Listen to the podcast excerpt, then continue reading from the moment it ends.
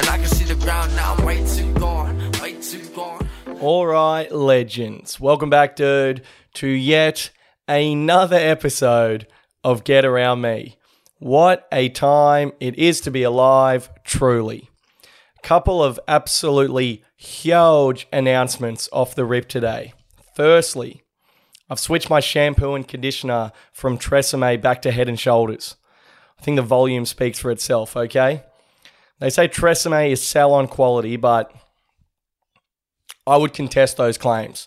Unless you're talking about just cuts at the mall, I really feel that fair trade should be looking into some of those claims uh, from Tresemme because I, I, I still feel that Head and Shoulders cannot be matched. Okay, unfortunately, I walked into Woolies one day uh, when Tresemme was like forty percent off, and it, it was hard to walk past. Okay, it was hard to walk past. So fair play to Woolies. I do think my scalp suffered, and it's great to be back with the home team that is Head and Shoulders. Second, potentially bigger announcement, depending on who you talk to, I'd like to officially announce my 2023 National Stand Up Tour. My new show, Reckless Pelican, brand new. Uh, it's going to be so sick. I am coming to the following places on the following days. Let me get it up. So, firstly, as we know, I'm going to Melbourne for the Melbourne Comedy Festival, March 29 to April 9. 11 shows, Melbourne, okay? Really need the people of the South to stand up there. Weekends are already filling up, so that should be sick. Then I'm in Perth, Saturday, April 15. Brisbane, April 20. Newcastle, April 27. Canberra, April 29. Wollongong, May 6. Adelaide, May 13. And Sydney, May 18. Okay? You can get all those tickets via the link in my Instagram bio. Brand new show, Reckless Pelican. Come and watch me just melt the paint off the walls for a gentleman's hour. Schooners after guaranteed. It's going to be so sick. And like I said, you can get those tickets via the link in my Instagram bio or on my Facebook page or on my TikTok. Or you could just Google it. You know, they're out there. Okay. So check that out. Hope to see you there. Sydney as well. I'm playing the comedy store, one show only. It's my only Sydney show for the whole year. It's going to be so sick. Much bigger room than I usually perform in. So, really looking forward to that. And this tour is going to be unreal. So, hope to see you there. If you came last year, it's a brand new show. Come back. If you've never been before, it's a brand new show. Make your debut, okay? Make yourself known. Inject yourself into the situation. So, hope to see you there. All those tickets via the link in my Instagram bio. Catch you there. Or also, I'll put the link in the show description for this podcast. That's that's smart. That's marketing, okay? That is fucking marketing in action right there. So, apologies, my voice is a little raspy. Uh, I lost it while carrying on supporting Alexander Volkanovski on the weekend, which I'll get into a bit later. But it is Valentine's Day as I'm recording this bad boy. And as usual, Valentine's Day, I'm unaware until the day itself. Luckily, though, Valentine's Day is the one day if you didn't know it was on or you forgot, it's because it probably wasn't for you anyway, mate. Okay? The thing is, if you come around to Valentine's Day and you're like, oh, it's, it's in February, what the hell? You're either single or you're about to be. So do not stress, okay? I remember um, what a couple of years ago, I went on a second date with a girl on Valentine's Day. And I'd just like to put this out there into the ether that do not do that, okay? really supercharge the stakes of the date. And I know in films and stuff, Ashton Kutcher is asking girls out on Valentine's Day, and it's all very romantic. But I can assure you, unless you're a multimillionaire with a jawline like his, all it does is sort of give this girl some sort of an impression that you might love her or try to murder her. So, really, Valentine's Day, it's for the lovers. It's for people who are like a year in or whatever, six months in, three months in. You know, if you're on your third date and you're thinking, fuck, you know, what should we do for Valentine's Day? I'd argue absolutely nothing. Just see her on the weekend. Don't stress about it. It's too high stakes if you if you don't have two feet in the deep end of this thing. But a lot of blokes complain. They say, "Oh, Valentine's Day, it's only for women." You know, who cares? It's only for women. I feel like they're the same blokes who say, like, where's International Men's Day when it's International Women's Day, you know? Of course, it's only for women, lads. Unless you want 12 roses and, and you know, a box of chocolates that insinuates your sexuality might be a bit more flexible than you're willing to admit, then yeah, dude, it's totally for women. okay. But uh, the big chief, uh, potentially someone who I've really leaned on for spiritual advice in the last year or so, Matthew McConaughey. Okay, this guy, if you're not following Matthew McConaughey on Instagram, it is the wildest follow of all time because he just posts the weirdest shit. Me and Rowan have spoken about it on previous episodes. It's like so esoteric, sort of metaphorical, nothing really makes sense. And it's just very bizarre. Okay. And he posted today, he said, This is a bit of advice from the king uh, to any, 20 single people out there listening to Get Around Me to get them through a, yet another year of loneliness. Uh, what did he say? Firstly, it was a screenshot of a text message. This is what he's posted. And this is great. So the, the blue the text above it says, Matthew, how should we love? Which is, you know, a pretty regulation text to receive on a Wednesday. Why wouldn't you? And his response was, what did he say? It was something about butterflies. he goes, if you if you if you want to do no, this is what he said. He goes, do not chase butterflies. Instead, create a garden that will bring them to you. So there's something to think about, hey? Dude, movie stars can just say whatever they want, and we kind of have to listen, you know? Because it's like if I told you, hey guys, squirrels grow on, on the mossy side of trees but face the sun in the morning, you'd be like, what the fuck? Billy has lost it. He's finally started blazing in the mornings. This is it. This is the end of an era. We've seen a man lose his mind. But if Matthew McConaughey said that, you'd be thinking, well, fuck, I don't know. You know, because he's saying it within the context. He's got his supermodel wife in the kitchen, $40 million house, you know, billions of dollars, one of the most famous guy on the planet. So when he says it, it's like, fucking hell, are we the butterfly or the garden? What are we doing here, you know? You got to listen. But I wonder if, dude, Matthew McConaughey, if you're not following this guy on Instagram, I would say you're not living in 2023. It is so bizarre and so weird. And I wonder if his mates ever just pull him up on it. You know, do you, because I got a couple of mates where it's like, in real life, they're just some of the greats. You know, it's a privilege, it's a pleasure. They're phenomenal. They're phenomenal human beings in action, okay? Human being is a verb, depending on what Joe Rogan experience episode you listen to. But then their Instagram presence is like really bizarre and kind of weird, you know? And like Matthew McConaughey's that friend. He's the guy where in real life, I guarantee this guy's just smoking cigars, drinking whiskey, punting on football. He's probably an absolute delight. And then you see this shit on Instagram. Do you reckon his mates or his brother ever pulls him up and is like, hey, mate, most of your videos on Instagram are really bizarre and uncomfortable. What's going on with that? You know, what's going on with you? He'd probably just say something even weirder and you'd be forced to listen to that. But yeah, Valentine's Day is here. Matthew McConaughey is lighting the way as per. And uh, I wish all the lovers out there, you know, the very best. I love it when people, uh, and I don't want to, I don't want to poke the finger. I would never discriminate against any one gender, uh, depending on how many there are. I would never discriminate against any of them. But it does seem to be women mostly that do this, that post the anti Valentine's Day thing on Instagram, where they're like, ah, Instagram, uh, bloody Valentine's Day, sorry. Who cares? I'm single, I'm loving it. Just sort of screaming into the into the void, answering a question no one asked. I don't know, dude.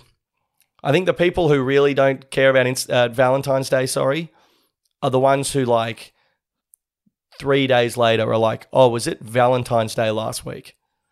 That's how you don't care. Posting an, an eight photo uh, post with a with a two paragraph caption at 7 a.m. on Valentine's Day just to get out in front of any negative press. That insinuates you probably actually do care a fair bit more than you're letting on. But still, I wish you the best. And who knows, could be our year, guys. 2023. I think it's the year of the rabbit. could also be the year of love. Who's to say? Okay? Who is to say? But anyway, let's get into the yarns from the week that was. What about this? Monday night, I hosted a heat of the comedy competition, Raw Comedy. Now, Triple J like sponsored this competition. It's the biggest open mic comedy competition in Australia. And I don't think it matters as much anymore because now you can just be famous on TikTok. So you don't really, you know, I'm, I'm, TikTok could definitely make you way more famous than raw comedy and more like relevant or podcasts and stuff. But before podcasts and TikTok, raw comedy was life or death. Okay. Like, and it was stressful, dude, because comedy competitions are pretty much the worst thing on God's green earth because comedy is subjective and then competitions make it objective. You know, you got like 15 acts go up, like 10 of them do really well. So I was like, how do you pick who who the best was? And it's not hard as Crush goes through. Let me tell you, it's there's three judges and it's pretty much just up to them. So very stressful. You pit it against all your mates from the open mic scene. Uh, it's it's a truly harrowing experience. But I don't think it matters as much as it used to because before TikTok and podcasts, it was like, fuck, if I don't get on TV through this raw comedy thing, I am fucked. Okay. It's we're in a lot of trouble here. So it's kind of a big used to be kind of a big deal. I think it still is. Um, basically there's heats, then there's a semi-final, then there's state finals all around the country. Then there's like 12 national finalists. You get flown to Melbourne for the Melbourne Comedy Festival, and they uh, televise the final uh, on SBS Seven, and it's a huge opportunity. And you also get like you the final is at Melbourne Town Hall, so the crowd is like fifteen hundred people. Dude, it's kind of a wild event now that I'm describing it. But if you want to see a young Billy D ripping and tearing in Melbourne Town Hall, I was in the national final in 20, I want to say 17. Check the timeline on that. But it's wild, dude. Yeah, you're up there to 1,500 people. I was like 21. It's scary and it's crazy, but uh, it's it's fun. And and yeah, so check that out. You know, I was unofficial fourth. I did not place, um, but you know I had a pretty good set on the night, so I felt like I was fourth. Even there were rumors I was robbed of third.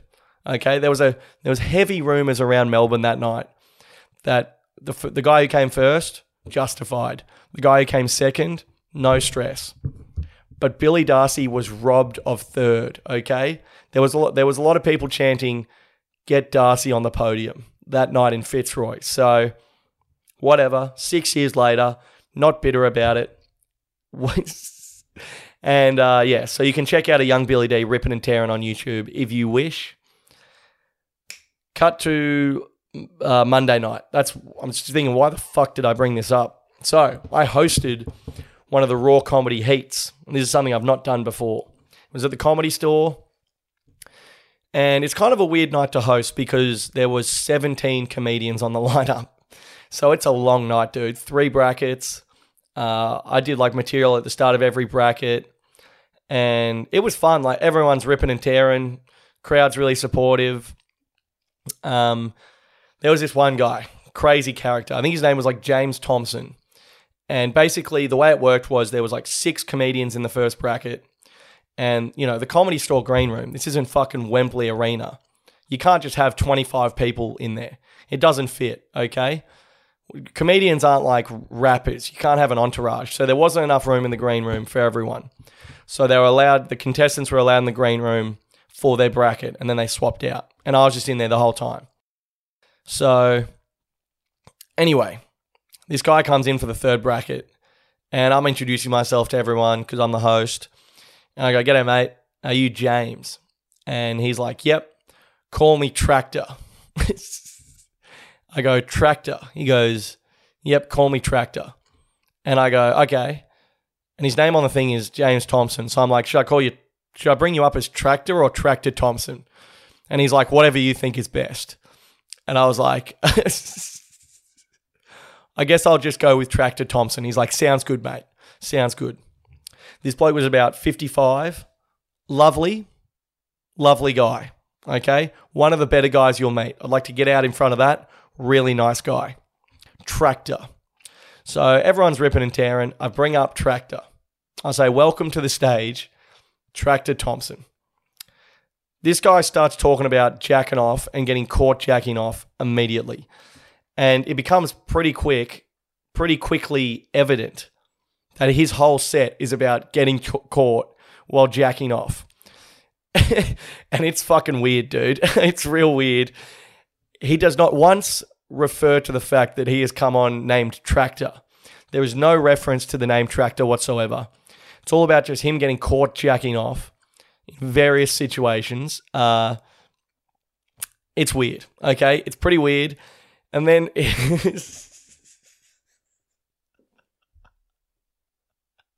okay, okay, okay. His his closer, he closes his set. He's been talking about jacket off for like four and a half minutes. He's 55 years old. Anyway, his closer, he starts talking about he's donating sperm at a sperm bank now. And dude, there's this dog crying next door. And I'm not talking about like a neighbor who's like, you know, yelling over the fence. I'm talking about a real dog. I don't know if you can hear that. It's like whimpering. And it's really uncomfortable. It was up at like 4 a.m. this morning. Okay? I don't mind if people have mental health issues, animals or otherwise, but please do so in the privacy of your own home. Okay? I don't want to hear that you have anxiety three doors down. Keep it to yourself, whether you're a fucking border collie or not. But anyway, so Tractor's closing it up. And his set, it's it's gone whatever. Okay? I think it's gone a lot better than it should have. I think even Tractor would admit that. Anyway, so now he's closing it up and he's doing uh he's jacking off at a sperm bank. He's donating to a sperm bank. And he's saying every afternoon he would donate to a sperm bank. But then one day he didn't have enough time. So as he's driving past in his car, he he's jacking off out the window and then comes everywhere. But then because he was driving past, he missed the sperm bank and he hit a homeless guy in the face. so he closed up with jacking off out his car window, drive by coming in a homeless man's face. and it was fucking wild, dude. And and then he was like, "Thank you, I'm Tractor." oh my god, truly wild night of comedy was had, and uh, congratulations to the contestants that went through. And it was super fun, dude. Really fun. It was great to be around a comedy competition, but not be in the competition. And I truly, sincerely hope I never have to do another comedy competition as far as be a contestant ever again because they are stressful, dude. Anyway, then uh, on the weekend, went out to various breweries on Saturday. Real rebrand for Billy Darcy. I'm not traditionally a brewery man, just because, I don't know, everyone there's got a goatee and a fedora and it's uncomfortable. And they seem to be, honestly, breweries are like for 32 year old yuppie couples. Excuse me. 32 year old couples who've like had their first kid, but want to like prove they still have a social life. So they go out and, you know, dad has one 8% beer and drives home and it's all kosher. Okay. And so it's not traditionally my scene, but we did like a little bar crawl and it was phenomenal. Okay. Um, I will say 7% beers and Dexies, one of the better combinations we've seen. So love to see that. Unfortunately, what happened was totally blew out the Saturday night, and then we had about 25 blokes coming around Sunday morning uh, for the UFC. And it's the biggest fight of the year. Volkanovski's fighting. God, it was unbelievable. Okay. Shout out to Australian Jack Della Maddalena. This guy, straight out of Perth. Okay. And like I said last week, this guy fights out of a gym called Scrappy MMA and Fitness. So this is the thing with Australia is we just none of our none of our gyms sound like martial arts hubs. You know, Volk fights out of a town called Windang. Okay? You can't tell me Windang is known for their taekwondo prowess. But anyway, Jack Della Maddalena, most Australian thing I've ever seen, chokes this guy out. And then they said, who's next? This guy's right on the cusp of the rankings. Could probably get a top 10 guy now. and they say, Who's next, mate? You're fresh, you, you didn't take any damage. Who are you going to fight next? You got the world at your feet. And he goes, Mate, fuck that. I'm going to Bali. Okay? Talk to me when, I'm, when I've had 24 Bintangs. Okay? I'm treating the missus to Kuta Beach. I don't want to hear about this. In one of the most Australian moments, I think the international UFC community has ever been treated to. I think they should honestly just write in a 10 day Bali holiday to all Australian fighters. Wherever they fight in the world, be it Abu Dhabi or New York, put them on a plane straight to Bali afterwards and let the boys unwind, okay? Let the boys unwind. But anyway, the Perth crowd at this UFC event was crazy. Rowan brought some homemade sausage rolls over. Beautiful. Uh, all the boys were gambling. I can't speak for anyone else in the room. I had one of the worst days on the punt in recorded history. Uh, yeah, just terrible. Just really, really terrible. Um, Tyson Pedro was my lock of the day to win by knockout. He looked like absolute shit out there. I apologize to Tyson for the vulgar language. But yeah, really, really bad. And anyway, I'll briefly touch on the UFC. I know not, everyone watches it, but my God, Alexander Volkanovski is an inspiration. Okay? The way this man fought, Jesus Christ. It looked like Islam had about 40 pounds on him in the cage. And the Volk did not panic once when he was taken down. This, he was so well prepared. I think when the Volk was having his breakfast in the morning in training camp, he had like two two guys on either either side of him just trying to choke him out while he's enjoying his Weet-Bix. I mean, he looked so comfortable in those positions. And he was arrogant and he was carrying on. I was loving it, dude. I was absolutely loving it. And he lost an extremely close decision. I honestly didn't really have a problem with it. I probably had it 3 2 Islam. I know, don't, don't send me a death threat, but that was my gut feeling at the time. And I rewatched the fight. And it's like, I could have had a draw. I, I can see 3 2 Volk, but the reality was it was so fucking close that who really cares? It was one of the greatest fights of all time. You know, you got to you got to rip the belt off the champ. You can't just tug it away. So, you know, didn't have the biggest issue with the result. I thought it was just the best event ever. Seen so many Aussies just just absolutely chin blokes or get chinned. Some of them, unfortunately. Jimmy the Brute Crute, my god.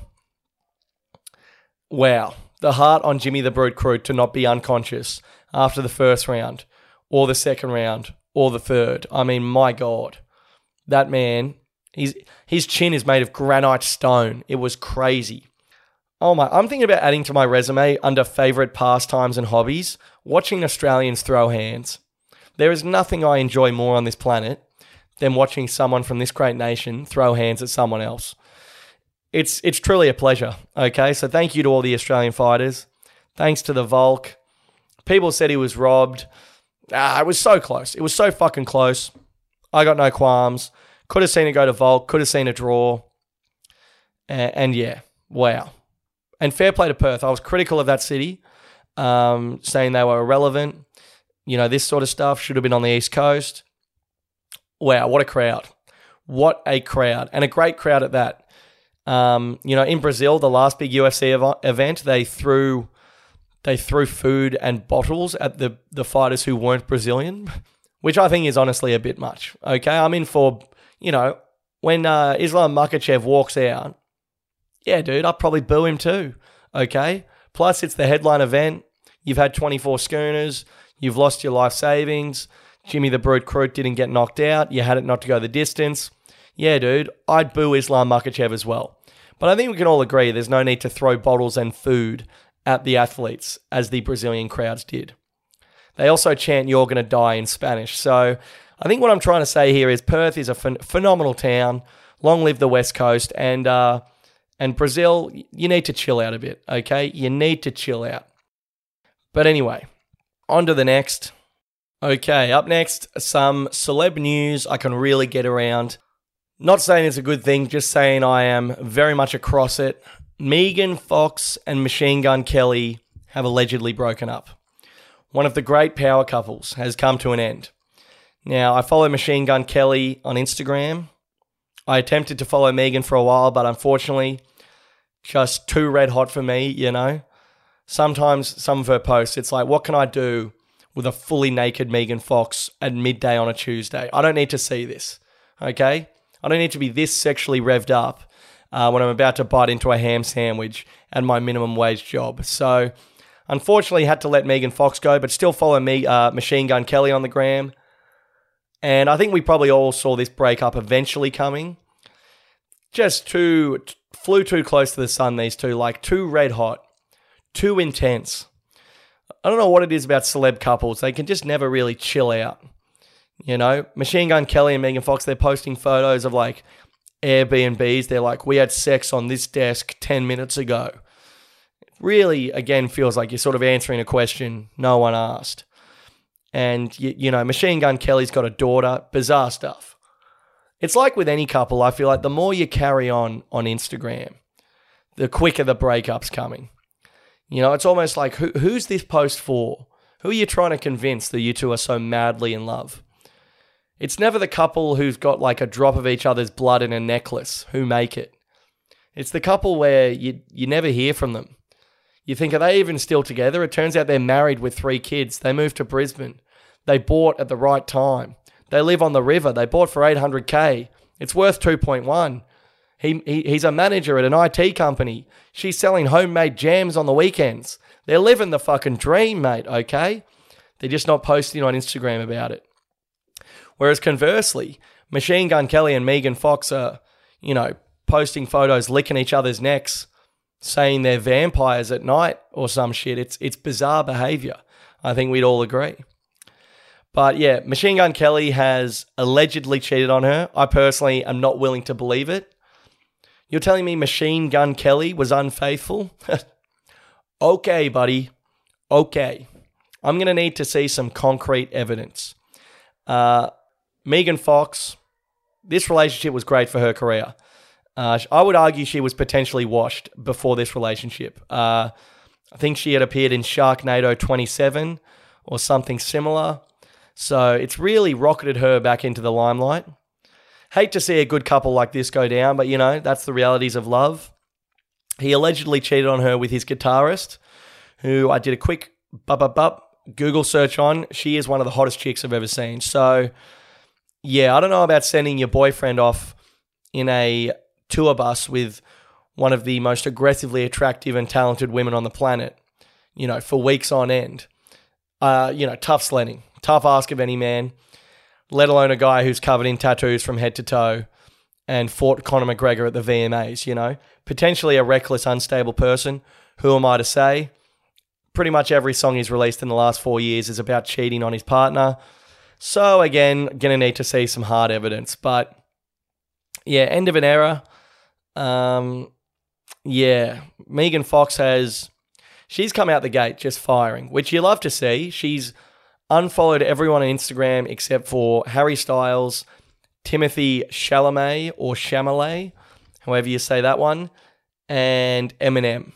Now, obviously, we know Machine Gun Kelly and Eminem are not boys. I actually got into Machine Gun Kelly off that Rap Devil song. I didn't know about him before that. So, you know, all press is good press. I was like Team Eminem all the way. And then I was listening to this Rap Devil song, like, dude, this kind of cranks. And then he went into punk rock, which I love. So, you know, all press is good press. And what was I going to say? Oh, yeah. So she's followed these guys. And I guess these are enemies of Machine Gun Kelly's. I will say Eminem, Harry Styles, Timothée Chalamet. If my ex girlfriend had sent me this sort of a message, I'd be shitting myself, dude, because each of these men pose a threat in their own way. Okay, firstly, you got Eminem. Eminem is about 54 years old and dresses really poorly, but his resume is pretty impressive. Mariah Carey, Christina Aguilera, other chicks, you know. I'm trying to think of someone that was relevant in the last 15 years, but still. You're telling me if Eminem DMs your missus, you're not going to be nervous about it? I'm telling you. If Eminem whistles, Megan Fox is going to come running. And I think she knows that. And I think Machine Gun Kelly knows that. Then you got Timothée Chalamet. That one's kind of embarrassing because if, if Chalamet, you know, runs through your ex missus, you're kind of getting cucked out by like a 19 year old. I don't know how old he is. But I'm pretty sure this guy's 19 and about five foot four. So, you know, it's one of those things where it's like, uh, this is, don't know how I feel about this. And then finally, you got Harry Styles, who that could be the worst one of all because he's going to nail your ex missus and he's going to do it while wearing a dress. So that one is tough sledding, tough sledding that one. And Harry Styles, for some reason, he's so well liked that he can just sort of have sex with whoever he wants without any repercussions. You know, he knocked over Olivia Wilde, totally destroyed her family, and yet still sells out the forum in LA 23 nights in a row or whatever. So, you know, very hard to maintain a hero a hero's persona if you're going to get in some sort of a romantic battle with Harry Styles, okay? He's wearing a jumpsuit. He's got Olivia Wilde in the next room and people fucking love him. So, yeah, these are three very tough opponents in their own way. Um, and also, we're making the assumption that Megan Fox is having sex with these guys individually. If this turns into some of a group sex number, God forbid a camera's present. I mean, this is the sort of stuff that sends a bloke over the edge. So, yeah, this is real messy. This is uh, tough sledding for Machine Gun Kelly. You know, tough sledding for Megan Fox as well. Don't want to get too one sided here, but if I was Machine Gun Kelly, here's what I'd do. Firstly, I'm DMing Miley Cyrus this time yesterday. She's got a number one song on the planet. Uh, she's hotter than Megan Fox. She's more talented. She's cooler. You know, she's cooler than fucking Chalamet and Harry Styles. I think the sooner he gets pictured having sex with her, the better. Um, Miley Cyrus also, she can be vengeful. I think if you go, hey, Megan Fox said, You don't look as good with blonde hair as you think you do. Let's fucking get some revenge on this chick. I think Miley could be open to that. I'd get pictured with Miley Cyrus at like a basketball game or whatever they do. And then I'd probably just post a few screenshots of some movie reviews of Megan Fox's last few films because I think we can all agree, whether you're on Machine Gun Kelly's side or Megan Fox's, I think we can all agree that since Transformers, it's been pretty pretty downhill for Megan. So that's what I do. Fight fire with fire, get in the trenches, and uh, and yeah. I honestly look forward to this one unfolding over the coming weeks. This podcast is brought to you by Manscaped. Newsflash, gentlemen, Valentine's Day is here.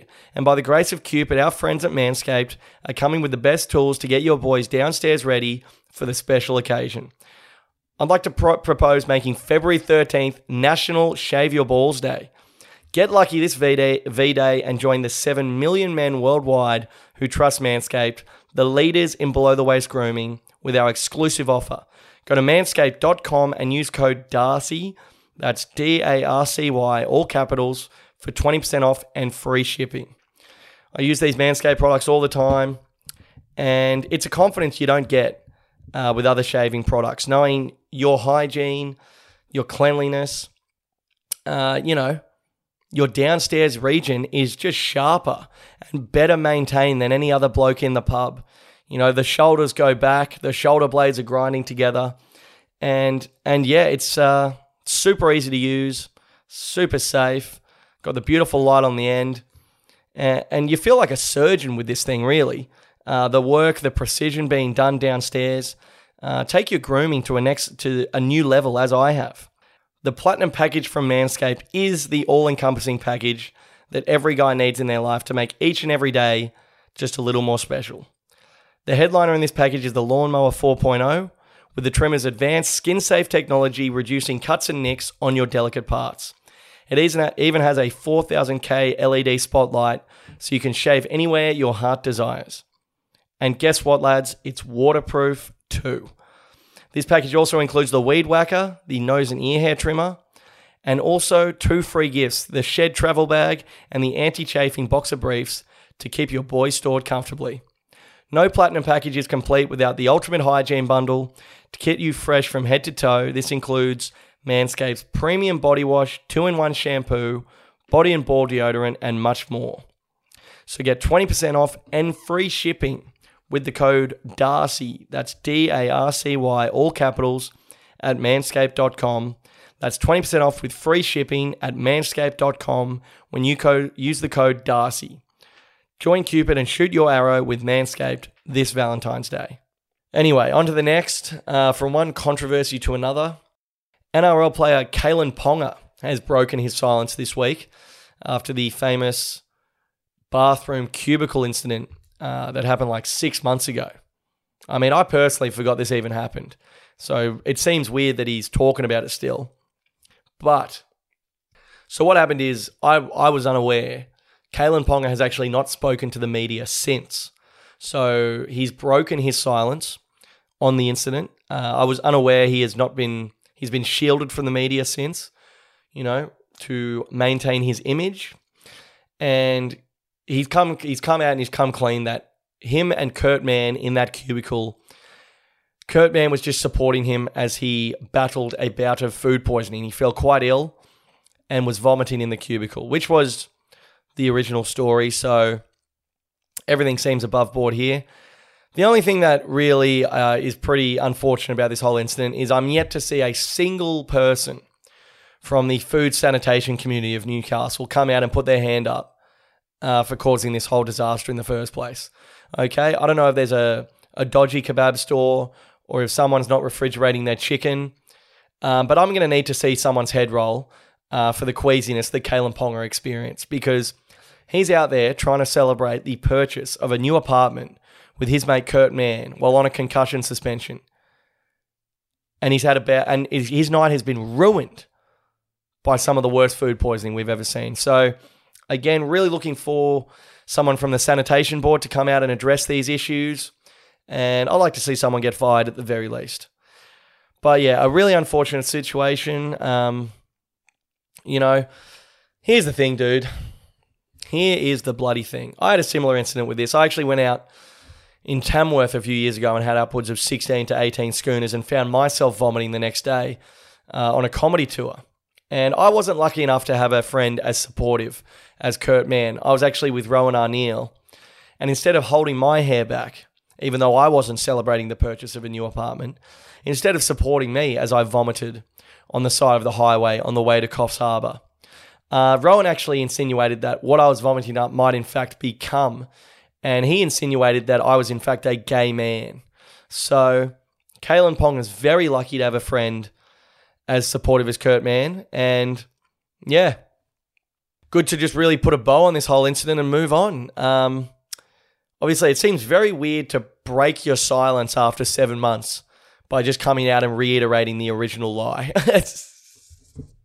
you know, if you if you can break your silence, maybe say something different from the original lie that came out. Um, obviously, Kalyn Ponga's dad fronted the media last time, so he wasn't present at this press conference. I'm not sure if his dad was communicating to him via walkie-talkie and, and an earpiece situation, while Kalyn reiterated the lie that he was in fact just dealing with food poisoning and not doing cocaine. Not too sure what happened there. Uh, this is weird because I feel like everyone definitely forgot about this. So this is why you should just put your hand up when this stuff happens. You know, it's weirder now that you're like talking about it still. And it's so weird to like still be bringing up this lie. Now, obviously, Kalyn Ponga, his hand should have gone up straight away. But, you know, he's the club captain. He's got to think about the sponsors. Um, and yeah, if there was a way for him to admit that he got caught doing cocaine with not affecting the image of the club, you know, we'd love to see it.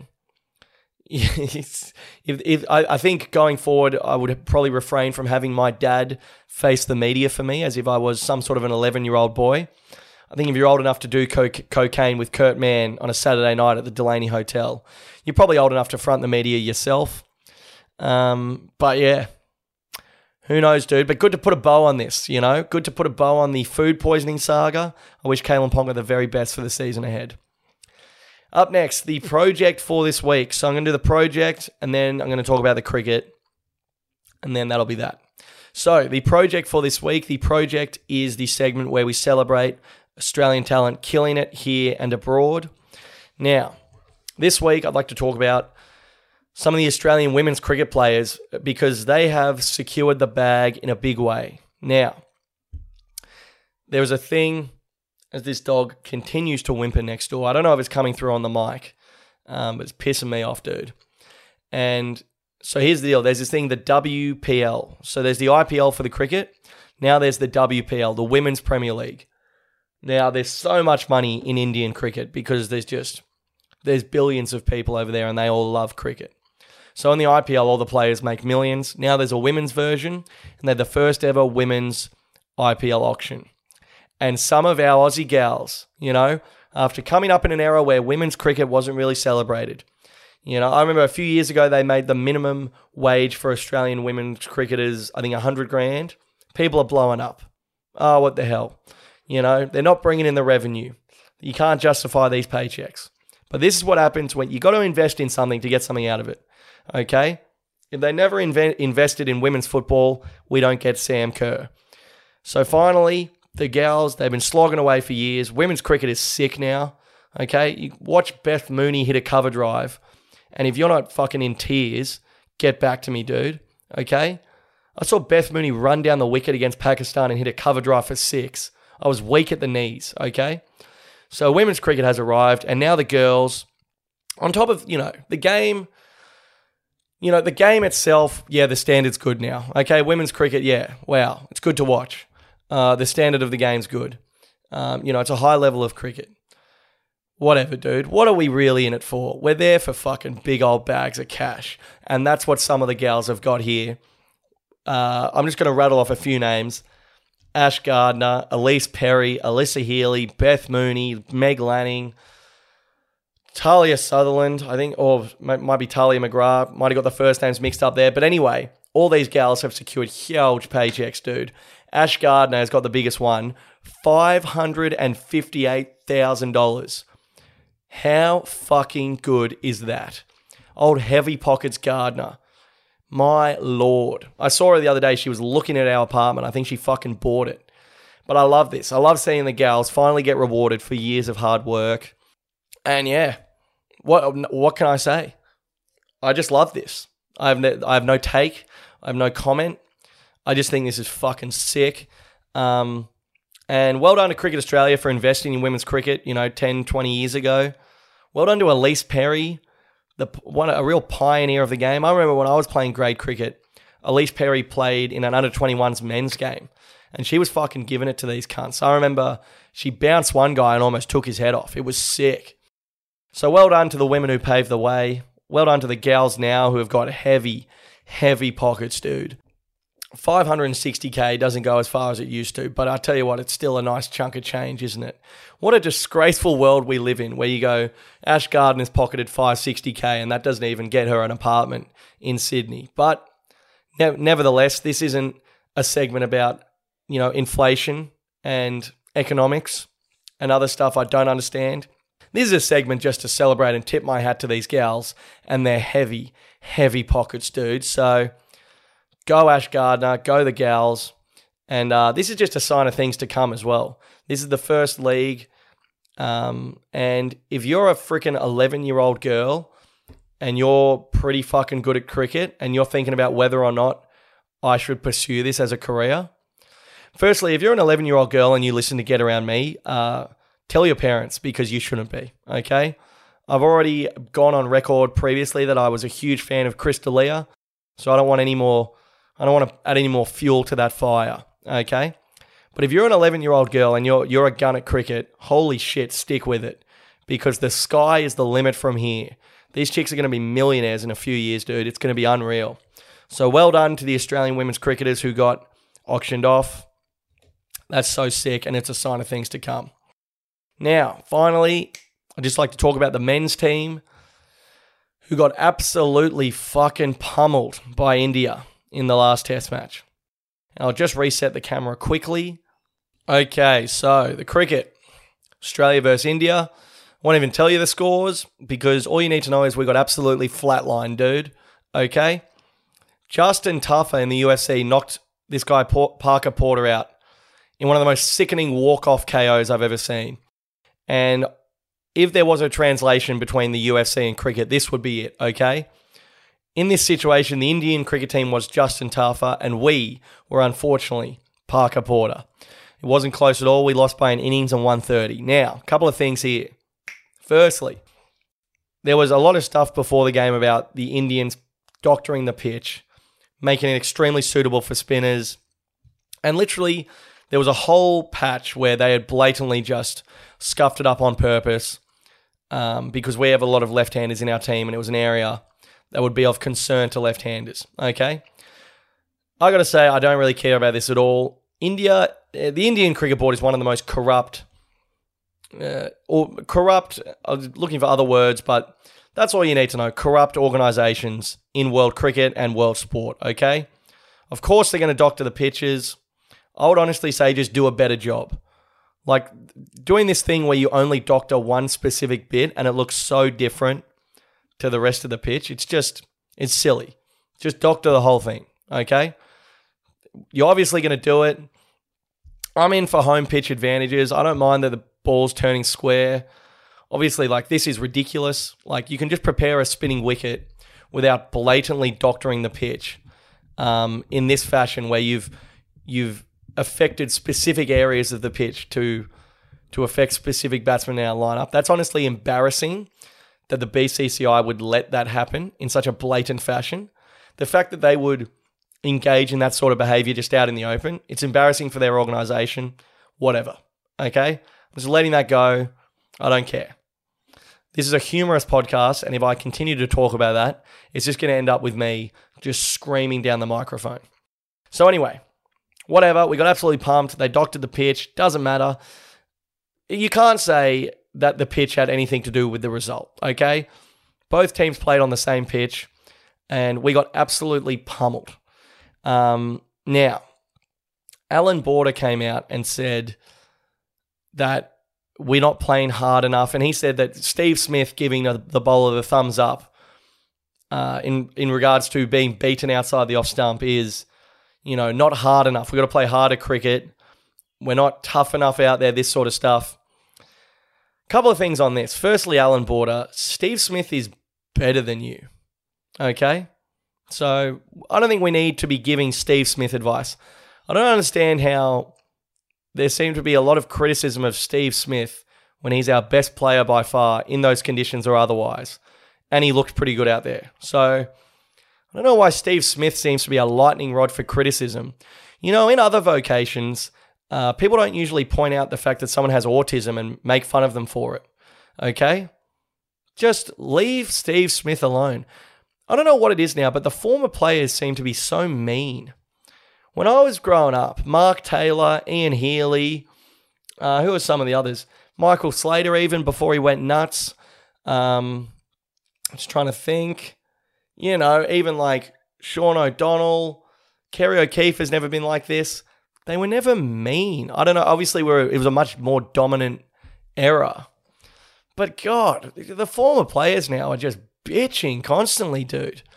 Mitchell Johnson and Michael Clarke are having a go at everyone.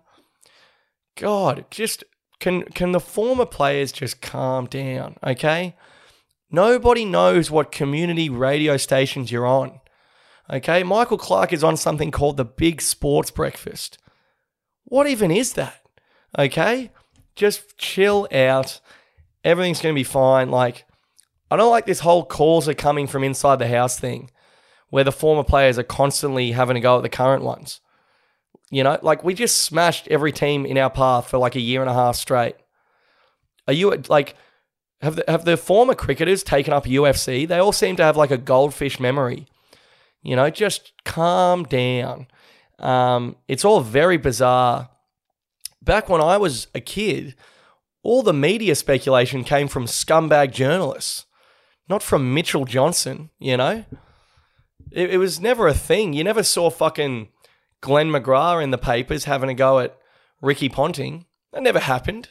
And we sucked for years after those guys left. When Ricky Ponting was captaining the news side and we were getting pummeled, Glenn McGrath wasn't in the media saying Ricky Ponting has autism and is gay. No one did that, okay? Just because Marnus and, and Steve Smith don't have, you know, a beer gut and a mullet, leave them alone. They're absolute guns. They're ranked like number one and three in the world. I don't care if they're clicking and shit in between balls, giving each other the thumbs up. It's probably code, you know? Who knows what's going on out there? Just, I don't understand why Marnus and Steve Smith constantly cop flack for being legitimately two of the best players in the world. Um, Anyway, Travis Head was left out of the team. And I said before the game that Travis Head has got a lot to prove in India. But the guy has been averaging about 140 for fucking two years. How could you drop him? you know? Um, drop and now I've seen comments that the Australian cricket team are backed into a corner uh, because now it's like, oh, they can't make any changes. Yeah, you can. Drop Renshaw immediately. Okay? Just drop Renshaw immediately. It, we've already seen that um, selections are made r- regardless of criteria. Previous performances no longer matter anyway. Travis Head literally was just like pretty much player of the series in our last series. So there's no criteria for selection anyway. So just pick whoever you want. Uh, I would say drop Renshaw for Travis Head. And then why don't I just open the bowling? I'll just fly over and open the bowling because there's no selection criteria anyway. So just let's just do that. I'll take the new pill with Cummins. Travis Head back in at five. Todd Murphy at the other end. It's all good stuff, dude. You know. So just put Travis Head back in. Um, and yeah, they're talking about maybe playing another spinner. Uh, I don't know. Ashton Agar's rubbish. Don't play him. I don't know, dude. It looked pretty fucking tough over there from what I was watching.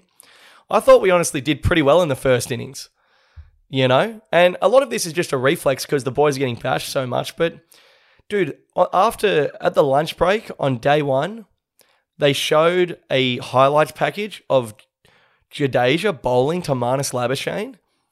There was about 15 balls that were absolutely unplayable. And then Marnus came out after lunch and got another one. It was unplayable. So, I don't know. There's three test matches to go. I would say anyone in the media who played in the 90s, I'm disregarding your opinion. And everyone just calmed down. All right, we got pummeled, but it's not like we've been getting pummeled for months. We're still like the number one test team on the planet. Let's just calm down, okay? I hate the goldfish memories of journalists. Here's the thing is now with podcasts and Facebook and TikTok, former players think they're journalists now. It's weird. It's very bizarre. They're all on TikTok sharing their opinions and stuff. And it, I think everyone, if we could just calm down, you know, if we go like 3 0 down, all right, yeah. People are talking about selections and stuff prime Allan Border could have gone out there. We could have had Allan Border at five and Michael Clarke at six, and we still probably lose that game. Okay? It was fucking tough sledding out there. So leave the boys alone, you know? Mitchell Johnson. Weirdest thing, Mitchell Johnson. You could not get a word out of Mitchell Johnson when he played. Now all of a sudden he's got a podcast mic and an opinion, and and from what I can tell, they're all quite hurtful. Okay, I wouldn't be surprised if Mitchell Johnson comes out on his radio show next week and says "Get Around Me" is one of the worst podcasts he's ever heard. I mean, this guy is just swinging first, asking questions later. People saying Justin Langer should come back as coach. Why? What would have been different? You know, the only difference is we get we're, we're losing in the same fashion, except Justin Langer is throwing punches at the lads as they come off the field. You know, you fucking nick off to Jadeja keep your bloody helmet on because JL's on the fucking heavy bag in the dressing room throwing head kicks. Okay? I truly don't understand how any selection would have made a difference and why every former player is now so, so mean. So, yeah, I've never cared for Allan Border's commentary. Um, he has no emotion whatsoever and he's really not good at speaking. So, whatever. I've always not really cared because he's such a legend of the game. So, guess you know you just sit there and listen to his opinions. But now it's like, hey, B mate, careful, okay, careful, because you know you're not actually that likable, mate. Okay, you're about a bee's dick away from being the next Ian Chappell, just screaming at a telegraph pole, thinking you're on fucking the big sports breakfast with Michael Clarke on this imaginary radio channel. So I'd say former players, please be nicer. Current players, please play better. And uh, and yeah, we'll see how we go, dude. But that is the solo pod for this week. Rowan Arneil's up next, and uh, yeah, my tour. Come on out. I'm going to Melbourne, Perth, Adelaide, Newcastle, Wollongong, Brisbane. You know, other cities, Sydney. All those tickets via the link in my Instagram bio. Um, Get in early, get in quick, and I will see you there, dude. Thanking you. Oh, and Canberra. And Canberra for the tour dates. Way too long, way too long. Yeah, and I can see the ground now. I'm way too gone, way too gone. All right, legends. Welcome back to yet another second half of Get Around Me, featuring myself, Billy Darcy, the core of the podcast. I don't think anyone would argue with that. And the man himself, Rowan Arneil. The, fa- the fan favorite, as he's been called. the fan favorite. Mm. And if you're not a fan favorite on your own podcast, re Brendan Sharp, you're having a tough time out there, dude. Mm. When people start saying that the worst part about Get Around Me is Billy Darcy, it's time to close shop. oh my god! Please don't turn on me, guys. I'll do anything. Um, what's doing, dude? No, not much. We've we've both done a good day of labour. Oh yeah, Got- manual labor. I don't want anyone saying I'm not blue collar after today. manual labor in sideways rain. And how long did they did you last till they called it? Like an hour and a half. Oh, okay. Yeah, I was shoveling mulch for like fucking two hours. It was just Headphones in. headphones in, yeah, with the raincoat over the, the top. raincoat. Even a podcast couldn't get me through. Hmm. But yeah, mate, I was I was in there. I was out there in the rain uh, for a good few hours, and like also this was midday already when it started pouring. Hmm. So I'm confirmed blue collar. Yeah, you're blue collar. I am confirmed. But I will say I am I'm I'm willing to admit I would much rather I was out there in the rain today thinking it doesn't rain in the fucking office, does it? I know. I've been daydreaming about the office as I'm- well I recently. miss the office. I, you can control the temperature of the air in Mm. the office. well, even I have it that I- if it rains enough and we have a job outside, I get to go home and I still get paid. But sometimes I'm still like, fucking, I wouldn't mind an office right now. Yeah, see, I don't still get paid because I'm not even like a real employee. I'm not even on the books. So, Yeah, as someone that's trying to find property with you, I'm well aware of yeah, how on the books you are. yeah, exactly. I barely exist as a legal human being in 2023. When it comes to the ATO, Billy Darcy does not exist. Yeah. There's a mailbox in Adelaide that briefly refers to me, and that's it, dude. So no, I like to stay nimble, stay off the grid a bit. I don't want Albo fucking putting his putting his hand in my back pocket. No, of course not. Um, but yeah, no. So out there working, mate, getting it done, and you and me have been in the trenches together recently. It's fucking been brutal, bro. it's been it's been tough out there. The ups and downs, the emotional labour. the emotional roller coaster. So on Thursday night, we did a gig together. And how's this for a lineup? An all star lineup. First comedian of the night, Rowan Arneil. Hmm. Second comedian of the night, Billy Darcy. Mm-hmm. I'm sorry, is this the Melbourne Comedy Festival gala? Are we watching ABC4 right now? No, guys, it, that's just a real show that happened out there. It's just a $10 show. Wow. And what is me and Billy's cut of that? That doesn't matter. Doesn't matter. Full house, $10 tickets. Are we involved in that? Not really. Yeah, just a couple of blue blue collar boys swinging from the hip. Okay, mate.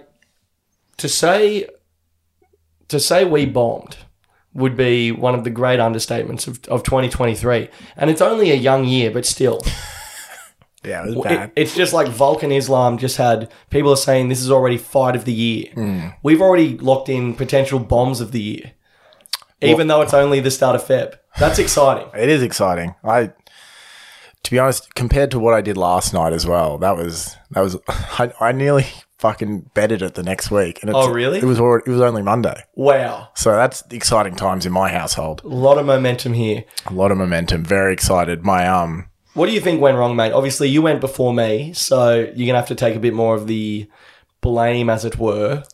Man, I think I, I I think I blamed myself pretty early on in the set. I don't think I soldiered on like I probably could have. I want to say, out of the ten minutes, I want to say at the two and a half minute mark, you visibly dropped your head.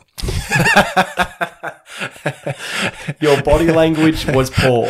and you got to learn from me and be like, all right, I can I can wait a little bit longer. And then I just stood at the back of the room waiting until you finally were like, oh, What the fuck? I made it to about I think eight minutes. oh, you made it to like five, and then you were like, Tom, I told you to fucking change this room around. Yeah, I- I've said it to you a million fucking times. dude. But here's the thing. So let what, let's start with your bomb first because your bomb set up my bomb. well, there was a bomb before us that we don't need to mention. You know, there's no need to to speak negatively of anyone on the airwaves. But uh, mate, everyone was bombing. Everyone was bombing. I wasn't there after our sets. Um, but I'd be very confident in saying that everyone else probably bombed too. I talked to Barnett last night. He had a pretty tough set, he said. Okay, well there you go. Comedy veteran Andrew Barnett had a tough one, so everything is null and void. Him and Elwood, when I got there, they're talking about gigs that happened in 2004. Yeah. Even they're fucking going up and dying. I used to headline a mic in hand. so there you go. But um, mate, because when you were bombing, I was um, side of stage, and I, mate, I was well prepared because I didn't work that day, so I was fucking all over it. Had my notes ready to go. I'm watching you bomb. I'm prepared. I'm having the time of my life. Okay, I'm smiling like a Cheshire There's, cat. there's nothing better. No, I also heard a few ho ho ho Billy Darcy's at the back of the room and I was getting absolutely nothing. I'm like, what is wrong with you I pigs? was, I was absolutely loving it. Um, the freak out came early from you. yeah, for sure. And then, mate. So here's the thing. So you you just eat shit, okay? And that's let's put that to the side because mm. now I walk on stage. And I've been in your position before when your mate's bombing in front of you and you're like, oh, this. Well, when I get up there, it's going to be so different. And then I got to just watch you, just realize that it's not going to be different. It's not going to be different at all. And like I said, I was so well prepared. So it's so interesting that when you're just eating shit, but you're so prepared. Hmm. So I'm like, I'm not missing a line. it's just that like the, I'm getting nothing up there, nothing. And then I, I get through. I think I had like two three minute chunks I was working on, and then so I want to say about the six minute mark. Yeah, I, I started verbally harassing the booker slash room runner. you know, and some people would say it's probably more appropriate to do that uh, behind closed doors, not on stage in the middle of a gig. Sold out as well. That was the weirdest part. I've done so many things on stage that are so much more appropriate to be done off stage. Here's the thing: is if you do the on stage, no one can. You know, Yeah. it's you, everyone's accountable. Everyone is accountable. So yeah, the boys went down on Thursday night. Yeah. And I, the night before, I was doing like double the, I was doing like 20 minutes to less people. And I was just like, just chilling, just chatting, just Having a great having time. a great time. I was just up there being like, is, is there anyone better than me? is there anyone possibly that I could think of right now off the top of my head that's better than me? Yeah, Mm, probably, probably not the guy that's getting paid triple beh- after me as the headliner, but who knows, man? who knows? Probably not possible. Dude, after you got off stage on Wednesday night after that 20 minute set, I wasn't even there. But I looked on the pound for pound stand up comedy rankings of Australia and it went Rowan Arneil and then number two, Dave Hughes. Oh, there we go. So, and they're the official rankings. And then it dropped pretty steeply the next day and took an even bigger dive last night. Yeah, no, your momentum is nowhere at the moment. No to self, brother. Let's not mention the Jews on stage again. Yeah, I've told you about that previously. Let's keep the Jews out of my mouth. Yeah, Jesus Christ. Here's the thing, dude. Some people uh, might be likable enough to speak about the Jews on stage. I don't think you're one of those people.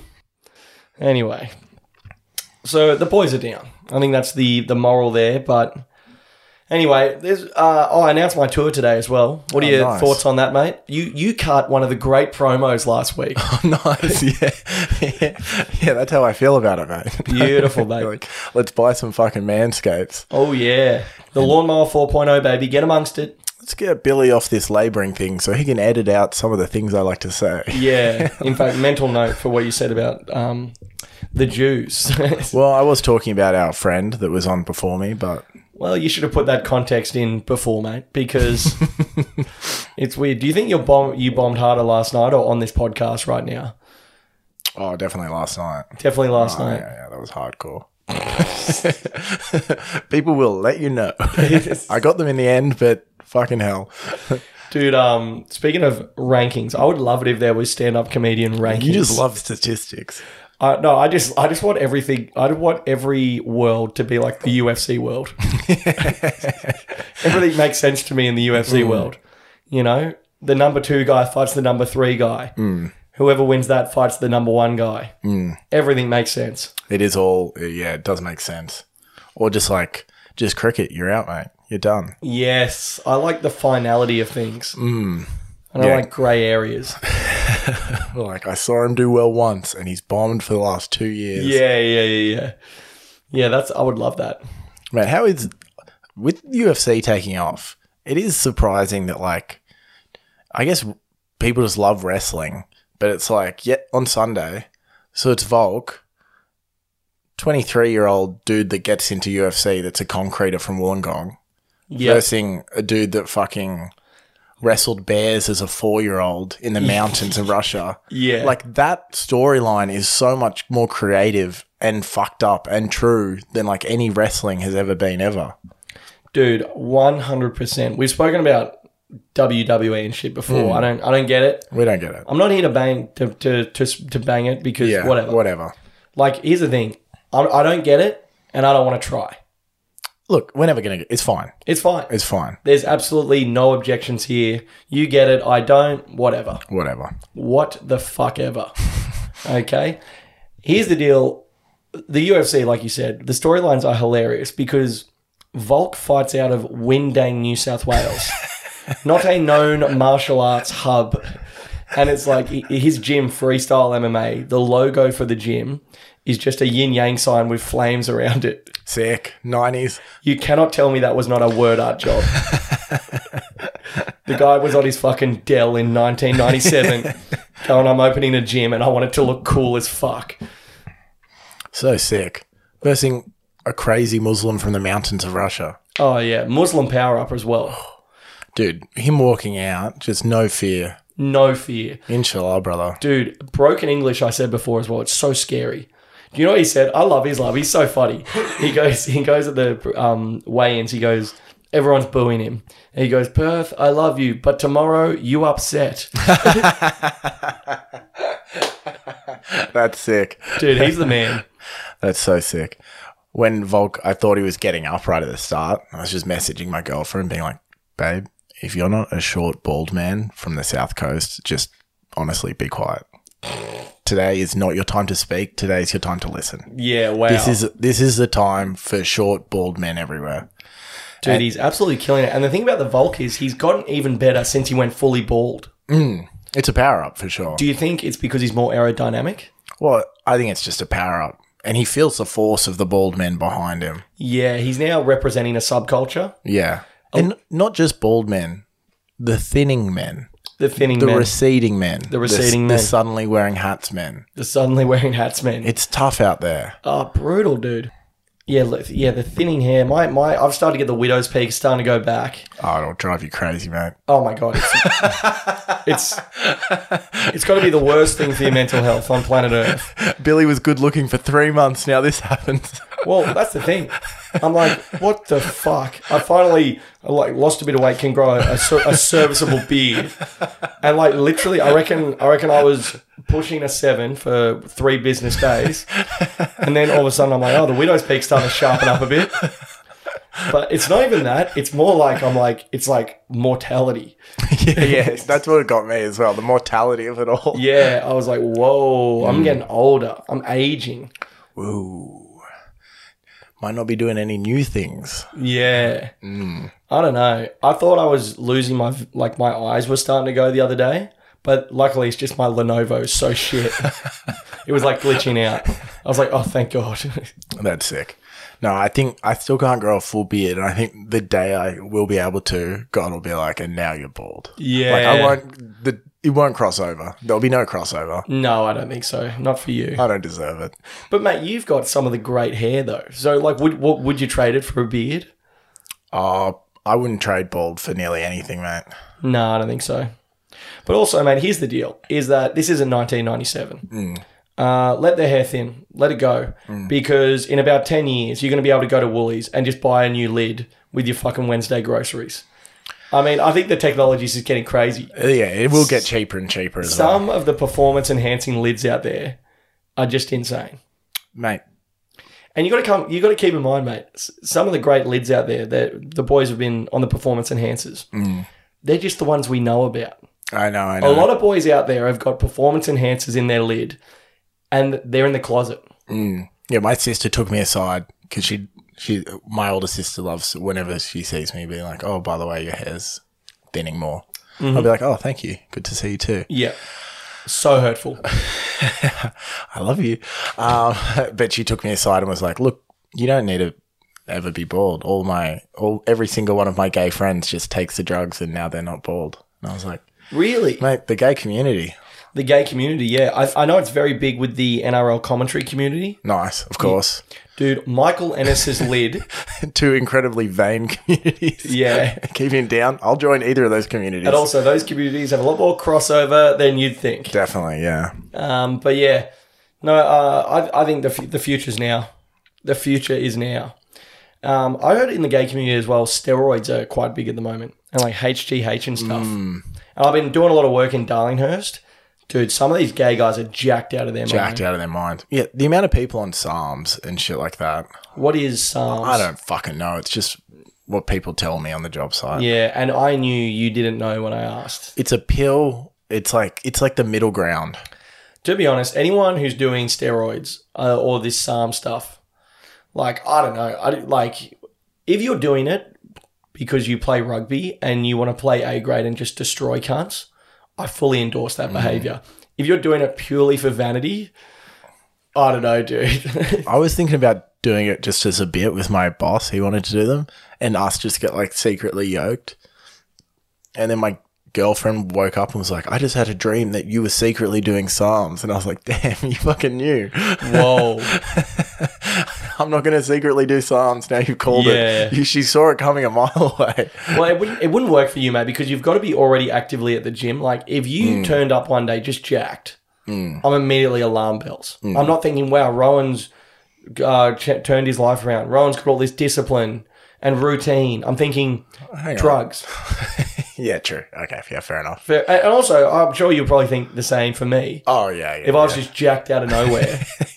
I actually think it really wouldn't work for your personality at all. I think. Dude, I think growing a beard has already fucked up some of my material on stage. You reckon? Yeah, I think I, I think a lot of my material, definitely from a couple of years ago, it's one of those things where you don't realize what's going on un until something changes. Mm.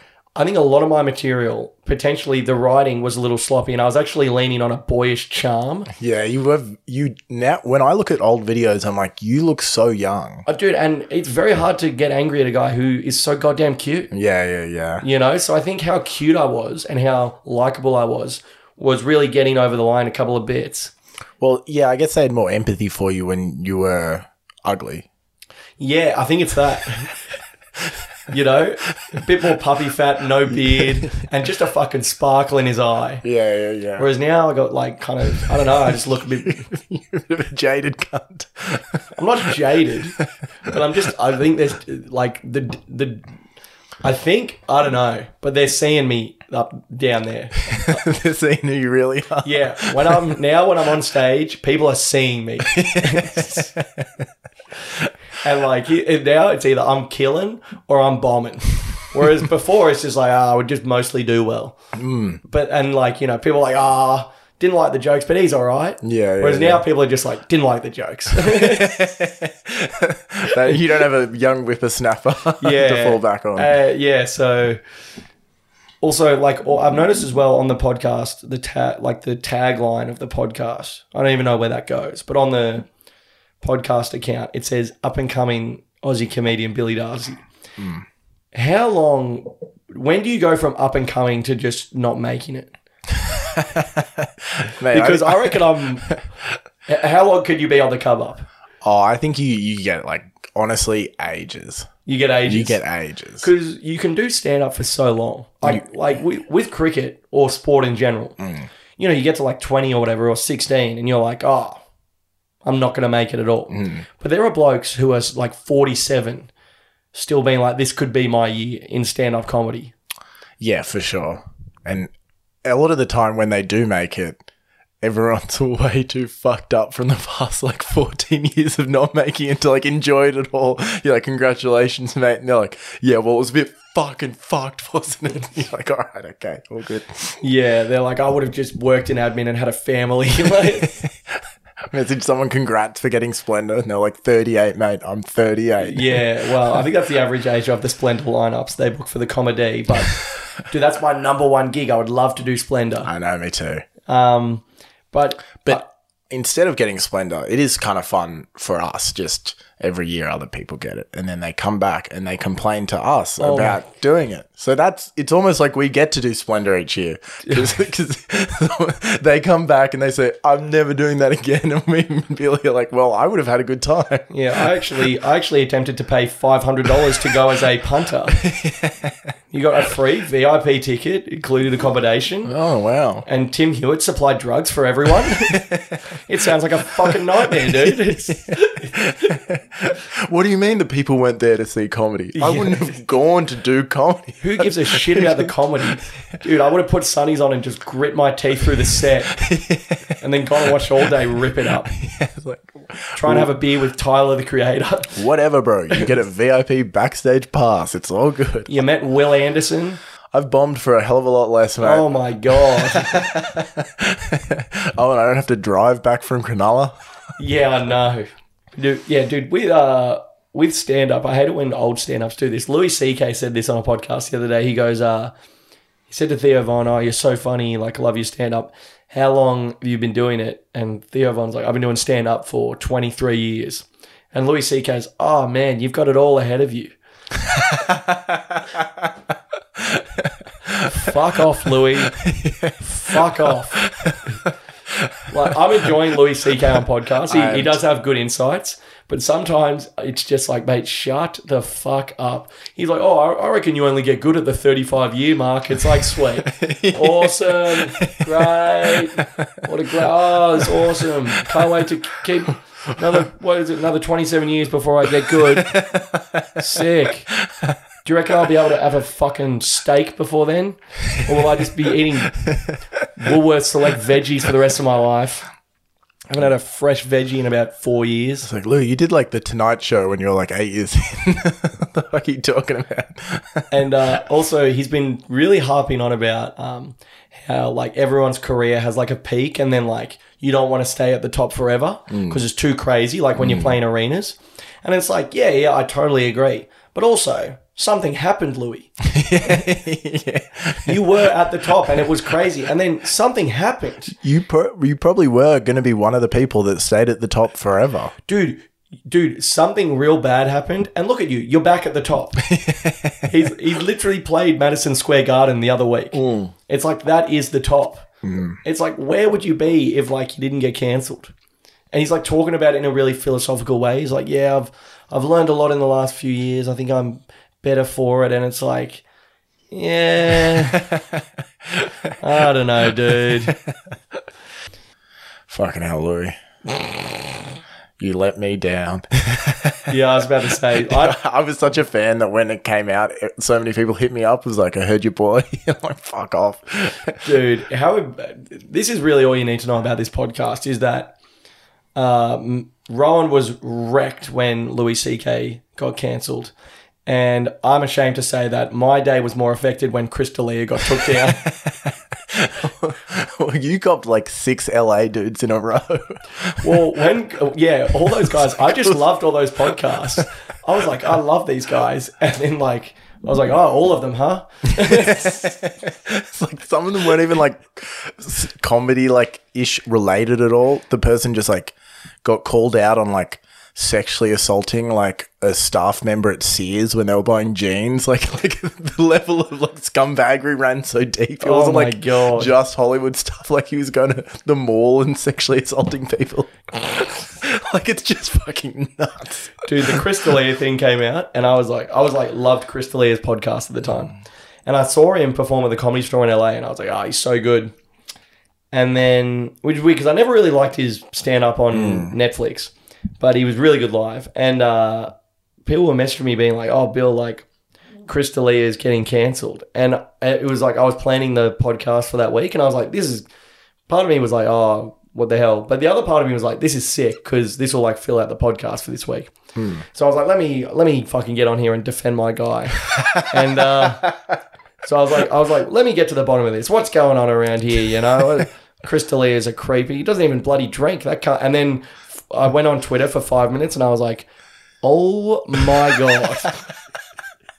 This is fucking wild, dude.